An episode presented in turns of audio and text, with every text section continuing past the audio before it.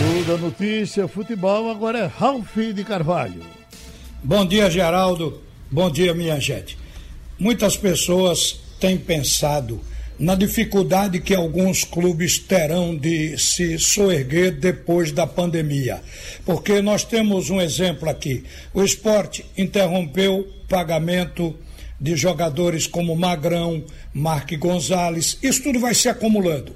Além evidentemente, das cobranças para pagamento quase que imediato. A gente sabe que tem um débito de 13 milhões junto ao CNRD, tem de 5 milhões e 400 junto à FIFA. Isso tudo de uma vez só, como a, quando a pandemia acabar. Como vai ser possível administrar um clube assim? Então, a gente fez um exercício mental de um presidente que tenha pego o time mesmo sem pandemia, mas praticamente detonado. E achamos a figura do ex-presidente do esporte, Gustavo Dubé. E por que Dubé? Porque quando Dubé pegou o esporte em 2011, ele foi eleito em 2010, assumiu 2011 até 2012, até o final de 2012. E quando ele assumiu o esporte, eu estava relembrando isso. O esporte tinha 50% de bloqueio, porque não pagava tributos federais, estava tudo atrasado, tinha no, no, junto à Receita um débito muito grande, tinha também o bloqueio de 20%, 20% daquele acordo na Justiça do Trabalho. Então o esporte só tinha 30% para tentar justamente se soerguer. E sabe o que aconteceu? Esse clube foi recuperado pagou a quem tinha que pagar, parcelou os débitos na área federal e cumpria mês a mês. E quando o ex-presidente Gustavo Dubé entregou o Esporte Clube do Recife, o balanço dizia que havia um lucro, um superávit de 20 milhões. E ele deixou o esporte com 10 milhões e 400 mil reais em caixa. Dinheiro vivo, passando de uma gestão para outra. Eu não conheço caso similar. Então, convidei o Gustavo Duê para conversar com a gente agora e imaginando o caos depois da pandemia é, o que é que você espera e se vai haver dinheiro no mercado para soerguer um clube de futebol. Bom dia, Gustavo do B. Diga para gente o que é que passa na cabeça de um gestor, de um administrador como você. Bom dia, Ralf. Bom dia, Geraldo. Bom dia, ouvinte da Rádio Jornal, em especial aí a grande torcida rubro-negra. Olha, nós estamos vivendo uma situação atípica, né? A, a pandemia, ninguém esperava uma crise como nós estamos vivendo mas, de qualquer forma, nós temos que pensar positivo, que vamos sair dessa situação e que a vida vai continuar. E o clube de futebol é muito importante para a vida das pessoas. Então, como toda empresa, é muito difícil, você não sabe como vai ser o cenário pós-pandemia, mas, de qualquer maneira, é, as atividades vão permanecer e como toda, para poder você sair de qualquer crise, você tem que inicialmente gastar menos do que você arrecada. Isso é uma coisa que não, seja, todo mundo sabe. Agora, eh, num clube de futebol, você tem aquelas receitas que é que você tem que ir atrás dela, né? Porque contenção de despesas você pode fazer é, diminuindo aí as suas rubricas de despesa. Agora, a receita, você tem as recorrentes, que são as rendas de de, de de futebol, que a gente não sabe como é que vai voltar. Você tem as receitas de televisionamento, de publicidade, dos associados e de publicidade. Então, é, essas daí, as, as, recorrentes, você tem que ir atrás de patrocinadores, é, utilizando o network daquelas pessoas que estão no clube, né?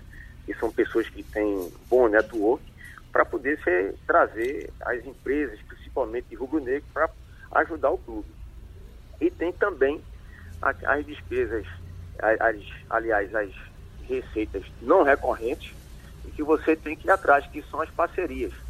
E você atrair é, investidores é, para ter um investimento no clube em, em alguma é, atividade pontual e que depois essa, essa empresa saia é, com seu investimento pago. Então é Ô, dentro disso aí que macro você tem de pensar. Agora eu pergunto, depois de uma pandemia como essa, vai ter dinheiro no mercado para atender a clube de futebol, no meio empresarial? Ou, ou esse dinheiro está sendo represado e vai sobrar depois? Como é que você vê isso? Eu acredito que a economia como um todo, é, nós esperamos que ela volte, como se diz, em V. Isso aí é que todo empresariado espera né, e que comece logo a, o mercado reabrir, a economia voltar. E evidentemente que tem alguns países aí que já estão voltando, a gente vai servir é, como um, um, digamos assim, uma expectativa que a gente veja lá para como é que vai acontecer no Brasil. É incerto você dizer, mas o futebol faz parte disso aí. E agora com essa nova era digital, que isso foi antecipado né, com essa pandemia, é, é, os patrocínios é, é em clubes, eu acho que é um bom investimento, porque a partir do momento que, digamos, diminua a participação do torcedor em campo, esse torcedor vai ficar assistindo na televisão, vai ficar assistindo na internet. Então, quem estampar a, a sua marca numa camisa ou em qualquer placa de clube, isso vai ter repercussão nesses meios digitais. Agora, você tem um exemplo de parceria que quando você assumiu o esporte, o esporte já tinha, foi comprado na época, época de Milton Bivar, é, já tinha o terreno do centro de treinamento, mas não tinha um centro de treinamento. E o que foi feito na época para realizar aquela construção, como foi conseguido o dinheiro? Perfeito, Ralf. Ali é um exemplo de um negócio não recorrente, que nós tínhamos lá o terreno do CT e tínhamos o sonho de construir o CT.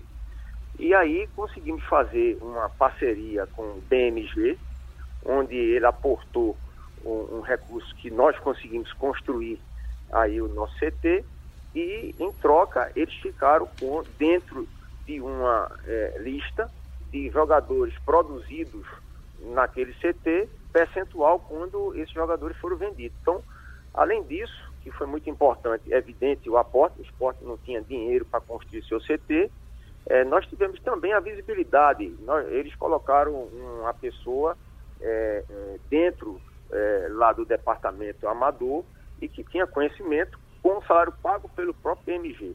Então isso foi uma parceria importante, em função dela nós conseguimos construir lá o CT e evidentemente é, dar visibilidade ao trabalho de base. Eu queria também lhe perguntar sobre atualidade, porque o esporte publicou o seu balanço nesse período de pandemia, pouco se comentou. O esporte apresentou um déficit nesse balanço. E você que sempre teve cuidado de acompanhar a vida financeira do clube, como é que você compara o estágio que estava o esporte e o estágio que está agora com relação aos balanços do B? Ralf, eu vi só o que foi colocado aí no próprio Jornal do Comércio.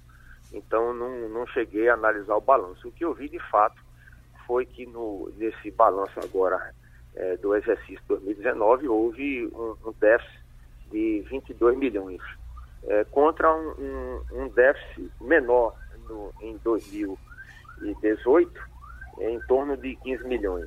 Então, na verdade, houve um aumento do déficit. Eu só verifiquei isso e percentualmente em relação à, à, receita do clube, né, esses 15 milhões traduzia em torno de 15% em cima de uma receita de 100, né, e os 22 acima de 50%. Mas eu só vi esses números e eu sei da dificuldade de quem está gerindo, né, a gente de fora pode fazer qualquer comentário em relação aos números, mas eu sei da dificuldade que todos que assumam a presidência do clube enfrentam. Ô Dubê, você se retirou da política do esporte em 2018. Mas você, na sua saída, você disse uma frase: amar o clube independe de quem esteja lá dentro. Você, no momento, não é bem aceito ou é porque você não quer estar lá dentro? Não, Ralf, eu acho que todo rubro-negro, ele tem que realmente amar o clube, né? O clube faz parte da nossa vida quando eu sempre digo, quando o nosso clube ganha, a gente fica satisfeito, fica bem-humorado, né? É, mas, é, é, independente de quem esteja lá, o papel do bom rubro-negro é sempre ajudar, desde que seja demandado. Certo. Eu acho que, no momento, e era a intenção de lhe ouvir, é se o clube mesmo com esse endividamento todo, pode sair? Em que prazo você diria que o esporte pode ser recuperado pós-pandemia? Porque a pandemia pode acabar no mês de agosto, pode acabar no mês de outubro ou novembro, ou até esticar. Mas uma hora ela vai acabar com a graça de Deus. Então, que período você dá para a recuperação do clube? Isso é muito difícil. Ninguém poderia chegar e ter essa resposta na ponta da língua. Até porque depende de vários fatores, como vai voltar a economia, é, como é que vai voltar o investimento no futebol e também é, é, de políticas que você pode chegar e atrair investidores, como acabei de lhe falar. Se conseguir ter êxito nisso aí, você pode recuperar mais cedo. E, evidentemente, não conseguindo, mais tarde. Agora, você tem que ter é, uma política de realmente arrecadar mais do que gastar. Porque só assim você cria superávit e vai diminuindo o seu déficit. Olha, eu não quero gerar polêmica, mas eu refleti aqui a sua resposta sobre o balanço do esporte. Em 2018, o esporte é, tinha 15 milhões de déficit e equivale, digamos, a 15%. Agora, o esporte tem 22 milhões de déficit, segundo o balanço, o que mostra uma projeção de 50% em relação a que essa gestão pegou de 2018. Isso é uma crítica que diz que o clube fez um balanço para pior. Seria isso? Olha, pelo que os números colocaram, eu não quero dizer que seja para pior ou para melhor. Eu quero dizer que houve um aumento de déficit. Né? Eu não quero politizar é, é, e nem criar polêmica nisso aí. Eu estou dizendo que eu li aí no, no jornal. Sim. Tudo bem, foi muito bom lhe ouvir.